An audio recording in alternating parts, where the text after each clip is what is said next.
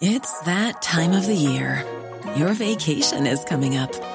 You can already hear the beach waves, feel the warm breeze, relax, and think about work. You really, really want it all to work out while you're away. Monday.com gives you and the team that peace of mind. When all work is on one platform and everyone's in sync, things just flow wherever you are. Tap the banner to go to Monday.com. When you're ready to pop the question, the last thing you want to do is second guess the ring. At Bluenile.com, you can design a one of a kind ring with the ease and convenience of shopping online. Choose your diamond and setting. When you find the one, you'll get it delivered right to your door. Go to Bluenile.com and use promo code LISTEN to get $50 off your purchase of $500 or more. That's code LISTEN at Bluenile.com for $50 off your purchase. Bluenile.com code LISTEN.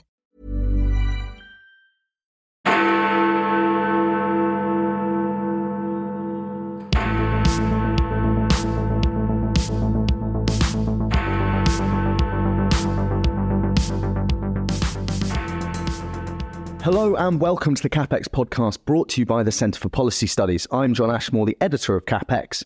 Today we have a bit more of a debate format for the podcast. We're talking about the issue of the moment artificial intelligence, whether it's going to kill us all or improve life immeasurably for everyone on Earth. Those are basically the only two options, as I'm sure you, you all know. To discuss that, we've got together our head of tech at the Centre for Policy Studies, Matthew Feeney, we were on it talking about AI not that long ago, but it's an issue that keeps coming up. Lots of different competing viewpoints. To help us with this discussion, we've also brought together the Director of Comms at the Adam Smith Institute and lead on risk policy, Connor Axiotes. Connor, welcome to your debut on the CapX podcast. Thank you for coming the 200 meters from your office to our office. We're really grateful for the effort. There's a lot to get into, guys, but I'm going to divide the discussion in kind of two broad halves. The first is about those sort of existential risks that we hear about a lot, some very doom laden predictions on one side of the debate, others a lot more sanguine. And then we're going to get onto the more kind of crunchy, immediate policy stuff on like what should we do in terms of regulation. Rishi Sunak is sort of dipping his toe in this stuff at the moment. What the UK should do, what maybe other countries are doing, and what we think the economic consequences will be of this technology in various spheres. Connor, just to kick off, we were saying kind of off mic that, you know, in the right wing world, you're seen as a bit of a doomster just for wanting any kind of regulation. I mean, where do you see the kind of risk profile of this? And given if we're talking about an existential risk, obviously it doesn't need to be that high to take it seriously. Yeah, I want to preface this with I'm super excited about advanced AI. I think this technology could probably and will change the world you know, all the diseases that we are yet to find a vaccine for or cure, these are all just engineering problems which we just haven't had the time or resources or the kind of intellect to fix yet. Like something like an advanced AI could fix all these things and create ridiculous amounts of economic growth, and we could quell things like poverty, solve issues that we have with our climate. So it's because I'm so excited and that the stakes are so high that I want to take this so seriously. And there's a lot of people in the AI risk community who feel like, unlike other scientific endeavors where you can keep trying and trying again, if we try with something like an unaligned AGI, which isn't acting in our interests, we might only get one shot because once it's gone and it's disempowering people, then we won't be able to bring it back and have a second go. So, AGI, just in case anyone isn't up to speed with the terminology, is artificial general intelligence. And this is a bit of a debate in itself whether this necessarily will ever actually exist. It will have a kind of human esque intelligence where it can kind of have its own goals and, you know. When people use the term AGI, there's also a, yeah, other terms like you know, human level machine intelligence, AGI. The term singularity is bounded about. There are technical, I suppose, differences within the definitions, but generally speaking, yes, it's a an artificial, so man-made intelligence with general capacity, which is broadly speaking, the ability to do general tasks. So it's not, you know, we're very used to day to day having machines of superhuman intelligence on specific tasks like navigation or playing chess or something. Or even just a calculator. Or a calculator, right, right. But really, really, really like directed artificial intelligence, very good at chess, but you can't get a, a chess engine and then tell it to um, make a cup of coffee or to play another board game necessarily or to predict the weather. You know, that's what um, we're talking about when it comes to AGI. Kind of the doomiest predictions, the kind of, you know, the world is going to end because of AI, are all based on this idea that it will become sort of jargon is agentic. It will have its own mind, basically. Connor, I just want to kind of get back to who is saying what? Because we have people whose names may not be familiar outside the kind of tech space. Like who's saying what and how do their predictions differ in terms of, you know, we have a lot of breathless headlines, sometimes misquoting people saying, humanity's only got two years to live and so on. So where are we at? What are the sort of camps here? I think on the most pessimistic side, you have people like Eliezer Yudkowsky, who for the last 20 years has been talking about this as being a real problem. Somewhere on the bullish side that everything's going to be okay, someone called Yann LeCun, who is the chief AI scientist at Meta. And he was one of the three Turing Award winners for the work on machine learning alongside Bengio and Geoffrey Hinton. Geoffrey Hinton, of which is probably not quite Eliezer level, but still thinks having created like, you know, the foundational models and the transformers, which all the large language models are built on right now, Bengio and, and Geoffrey Hinton are pretty pessimistic, which, you know, from a public choice theory point of view, you would imagine that these things that they only gain kind of notoriety and fame from producing these systems, they're the same people who this is Dr. Frankenstein coming out and saying, think we've made a bit of a monster here. How should we view these sorts of statements in terms of what the speakers motivations are. Isn't there a tendency to want to make grandiose predictions? We see this all the time, especially in the kind of internet era, that you only get attention with the most arresting claims. So, is there something? Do you think there's something of that going on here as well? Um, perhaps, but I think when you're Turing Award winners and you've been at Google for 50, 60 years and have the respect that Bengio and Geoffrey Hinton have, to have like uh, 30 seconds of fame in the newspapers, I'm not sure that's a trade off that they were thinking about making. But maybe you're right for other people, yeah. With Geoffrey Hinton, for example, I mean, I'm not disputing his expertise for a second. He's clearly like extraordinarily capable person. The way his his remarks were written up, I thought was a bit misleading because it was like he's quitting his job because of AI when he's like in his mid 70s. Anyway, I mean, Matthew, when you see the kind of media versions of AI related stuff, should we take some of it with a pinch of salt? Listeners should keep in mind that there have been doomsday predictions associated with AI long before the emergence of ChatGPT. Uh, and there were even polls right, of AI researchers predicting when will we get AGI? Um, when we get there, how bad will it be? There's a cynic in me which might say, well, of course, the people who work in powerful market incumbents have a incentive to tell people it's going to be fine because they're they're working on it. But on the other hand, I think we should keep in mind that the fear we're talking about at the moment is theoretical, and there's a significant number of people in the AI field who think we'll never actually achieve this. Um, this By this, you mean AGI, AGI, right? Or you know, a significant number of people who work on it who say when we get there, we won't have to worry. What I would like to see more of, and we haven't seen, and I've written about this before, is it'd be nice if people had stake in the game, if people made actual concrete predictions about what they think, how much money they're going to attach to that claim, because I think it's unhelpful in the modern media environment where bad news sells and good news doesn't, that we get a lot of unhelpful commentary that isn't tied to a particular stake or prediction. On that point, it's why it's slightly scary that Sam Altman came out in a blog in 2021 and said this is probably the most dangerous thing humanity is ever going to face. And that's someone with like so much skin in the game that he's maybe got an arm in the game.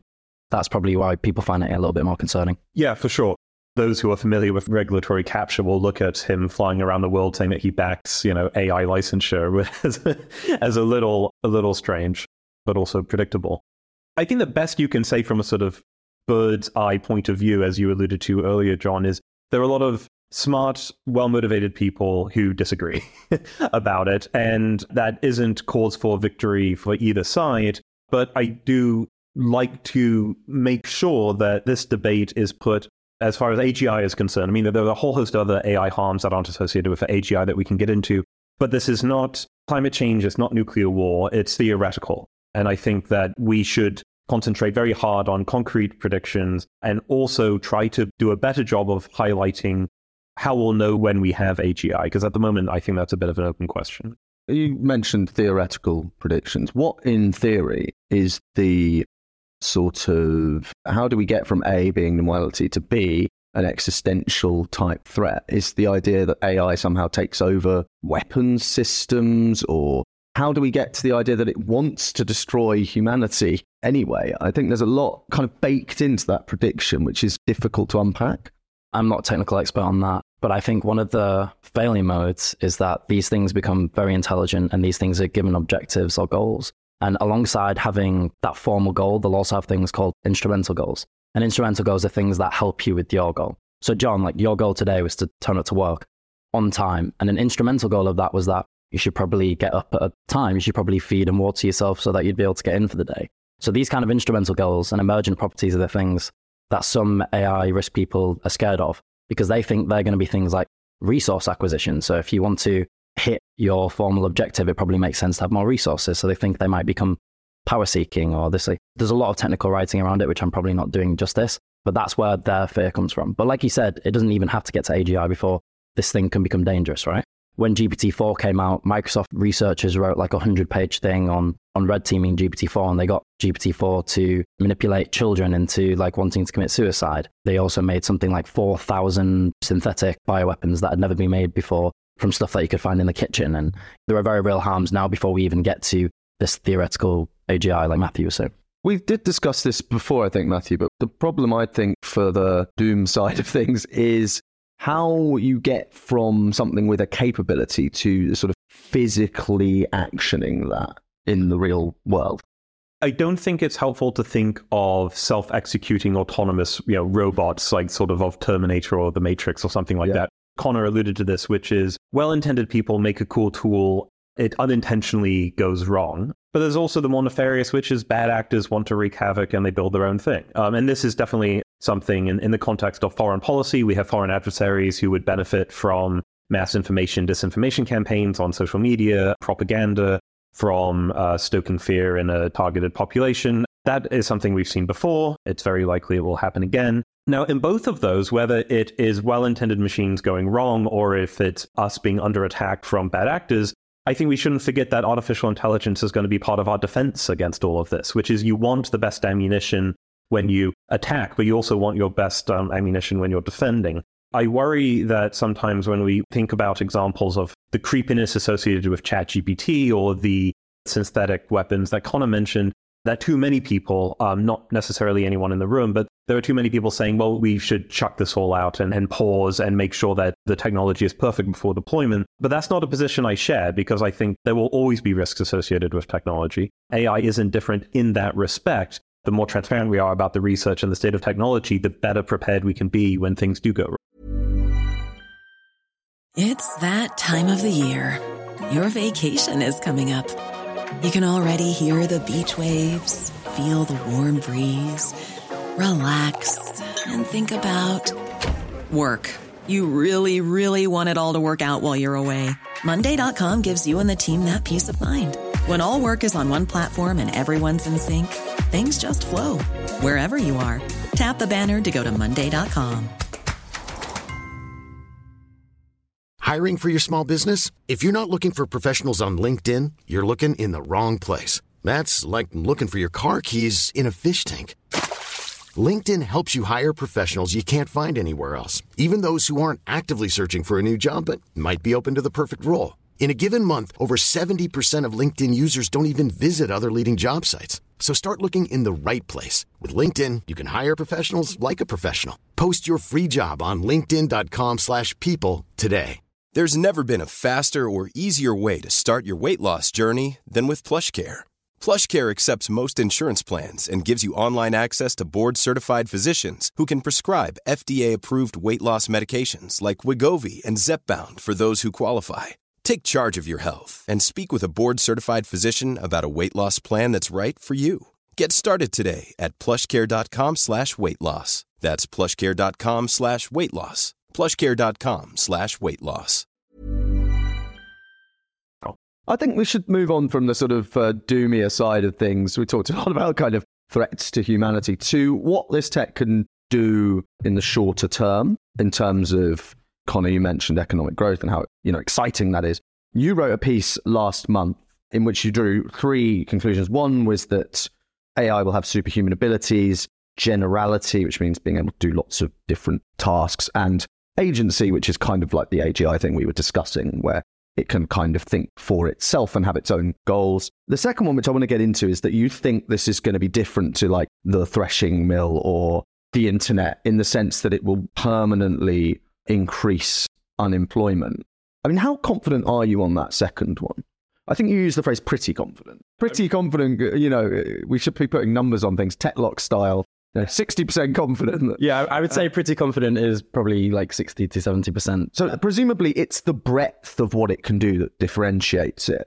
I work at the Adam Smith Institute. Technological advancements have only been brilliant for mankind. Economic growth, productivity, they've empowered people who weren't empowered before. And I think AI can do the same. So this is what I say about unemployment is we've never had, you know, we've had technologies which have, as a supplementary to human labor, made labor more productive, but we've never had a technology that might automate cognitive labor. And not only automate cognitive labor, it might then have agency and be able to make decisions like humans can make, um, which machines haven't been able to yet. So then I was like, if there was a transformative technology which ever created some kind of structural unemployment, sticky unemployment that we couldn't get rid of, this is probably the one that's most likely to lead to that. If we're looking at a world, and you suggest in the blog, we'll be far richer, and your third conclusion is that we may have to have some kind of universal basic income if A, we're richer, and B, there aren't people to do jobs aren't needed. If you look at very rich people now, they create all manner of other jobs that maybe didn't even exist 50 years ago to service their various slightly artificial needs. It feels to me as though you only get to a point of kind of mass unemployment in a world where human beings are satisfied and we just never are. You look at how most people, they're just endlessly create new entertainment, new, you know, whizzy little toys and things like this. Like if you look at sports, for example, now, 50 years ago, we wouldn't have employed that many people. Now, these are enormous global industries. I do think in the blog as well, I talk about this is like a 10% unemployment rate, enough that the government has to take note. The history of technology is of um, technology replacing human abilities, or at least being superior, right? So the Industrial Revolution was a revolution in physical labor, that your comparative advantage on a medieval or early modern farm was your ability to wake up, work long hours, lift things, move things with your body. The steam engine, of course, you know, changes the world uh, because of the comparative advantage there. The factory robots don't get tired. You don't have to pay them. They don't form unions. You know, all of these sorts of things. And so I think Connor's onto something on cognitive abilities. I mean, most people listening to this podcast, their job requires them likely to spend about eight hours a day sitting in front of some kind of screen using their mental skills to do all different sorts of things. And there's no reason not to think that AI will replace a lot of those kind of abilities, whether it's putting together spreadsheets or reading resumes in HR departments or in labs developing an HIV vaccine or in NASA designing satellites to orbit Europa. You know, all of these sort of things where we thought, well, look, we may not be able to fly, we can make machines to fly, but we have the advantage on design. When I look at the history, though, I think, well, this will just provide another opportunity to use other human comparative advantages. And I think there, as we've mentioned before, it's unclear to me that AI will be replacing a lot of the jobs that require humans to be involved. So, for example, therapists, priests, um, football coaches, these sorts of things where people feel like they need to be human. To return to one of Connor's earlier points, I think in this field of unemployment, there will be a market for a lot of alignment like engineers of it, it will be a full-time job. You'll meet someone in the future at a dinner party and they might say oh so what do you do for a living? And they might say well i help align ai which is I, I sit in front of a screen probably and i make sure that ai does what we want it to to prevent it from killing us all or accidentally turning the earth into you know a paperclip factory or whatever it is Do you know how many alignment researchers we have at the minute just working on alignment and AI safety? There's 300 and there's 10,000 um, that work on AI capabilities. that's going to be a field that grows. Yeah, if you asked a farmer in 1830, what are your great great grandchildren going to do for a living, we should keep in mind they wouldn't have even had the vocabulary to say, well, maybe a software engineer or a graphic designer. There's a sort of dose of humility that the history of technology gives you, which is we probably don't even have the vocabulary to predict what our great grandkids are going to be doing for a living. But as things stand now, I've yet to see you know, solid evidence that mass unemployment that justifies a UBI is something to worry about. Yeah, just on that briefly, Connor. I mean, if it's only 10%, does that justify universal welfare rather than a sort of means tested thing we have already? Because the fundamental problem with UBI is either it's not basic or it's not universal, i.e., if it's only a certain proportion of the population are actually going to need it. And you can tax off the best at your marginal rate or whatever. But I've never seen anyone convincingly square that circle, notwithstanding all the problems with motivation and work and all that thing. So, I mean, how do you approach that?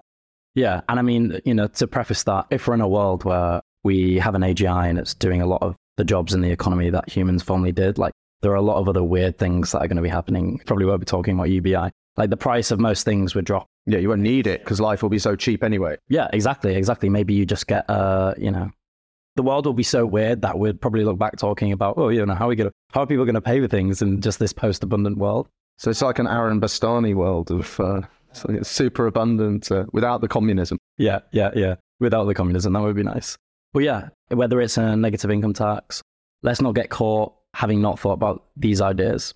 More so than wanting them to be implemented now, I just wanted the kind of government to be thinking about this kind of thing. I would certainly agree with that. I, some of the, the thinking and commentary from governments around the world has been, like, quite frankly, just disappointing on, on AI. And I think it's good to think about unemployment and policies to address all of that. My own thought is, well, if we have machines that are very, very efficient in growing the economy, why would we need a UBI if you can, for very little money, just buy a share of a index fund that tracks the global or, country's economy and then just live off that and, you know, sit on the beach for months of the year? I don't know. It just seems to me that yielding massive economic growth should supply a degree of yeah, abundance that wouldn't require government intervention.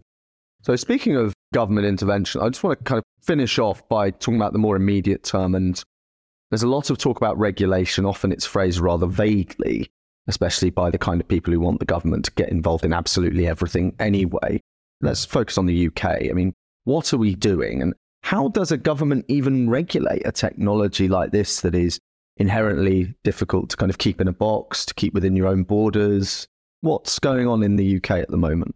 Yeah, I think you're right, John, talking about how do you deal with this kind of thing, which is cross border, which is why I think Rishi went over to the US, asked for an AI summit, and then they're going to bring that back to London. But some of the big things with regulation is we want to make sure that companies can be as innovative as possible and create this advanced AI which can change the world for the better. Like that's what we all want. That's what I really want. And there's a lot of unobtrusive ways of monitoring these systems that we can apply to the biggest models without making them less innovative. So one of them is just having third party auditors go and check systems and see if there are any emergent properties which they think might pose risks, putting more money to AI safety rather than just AI capabilities. But those are kind of the basic things we can do. Um, you want to be as unobtrusive as possible to these firms who are probably going to change the world, but making sure that they're uh, also taking into account the risks. Yeah, I mean, Matthew, I'm going to slightly subtweet our um, boss here, Robert Colville, who was on Twitter this morning saying he, he's not too confident that the country that gave us the online safety bill and the um, consumer and competition bill is going to be the best place to regulate a technology like this. What do you think about the British approach to AI regulation so far? I thought Rob was correct there. The important thing to keep in mind is this is not a technology that's in a box and we're just waiting for it to erupt. I mean, AI is already with us is also fueling an all manner of different kind of machines and uses and devices. I've said before that I think when you say AI policy, it's kind of like saying electricity policy. I mean, it's something that's in everything. It's not. You can see the government's rhetoric with something like the AI white paper or having, you know, a minister for digital. That the rhetoric seems to be in favor of innovation in tech, but I would argue that Britain's legislative agenda, as well as some of the recent actions of the competition regulator, especially, are just completely contrary to a government that is trying not to frighten away a lot of the world's tech leaders. So, yeah, the prime minister in Washington urging for this kind of summit is, yeah, it's not particularly harmful, but I think it's worth keeping in mind that we're a relatively small country. The government's R&D budget last year was about half of what Google's is. As far as scale goes, in order for us to have a comparative advantage in AI policy, I think we need to make sure the country looks attractive for tech investment and tech leadership. And something like the online safety bill and the competition bill, which threaten massive eye watering fines, is just not going to do it. And right now, if you're being cynical, the reason we even might have a big seat at the table is because Google DeepMind's here. If they were to leave, then I'm not sure we'd have the same kind of the same kind of sway. I'm probably more on the uh, gloomy side of things when it comes to tech regulation, having seen what's gone through in the last, or what's being proposed at the moment, and the reaction of the, particularly among startups, to what the government's already doing. Guys, we could be here all day talking about this stuff. There's so much interesting stuff to get onto. I would just direct listeners to Connor's upcoming paper on AI. Matthew, Connor, thank you very much indeed for joining us. Thank you all at home as ever for listening. We've got an excellent set of podcasts coming up in the rest of June. We've got Ben Judah on his new book, This is Europe. We've got the American political pollster strategist Frank Luntz. And we've also got Ollie Franklin Wallis on his new book, Wasteland, which is all about where your rubbish goes. So, genuinely excellent program for the rest of the month. Thank you all, as ever, for joining.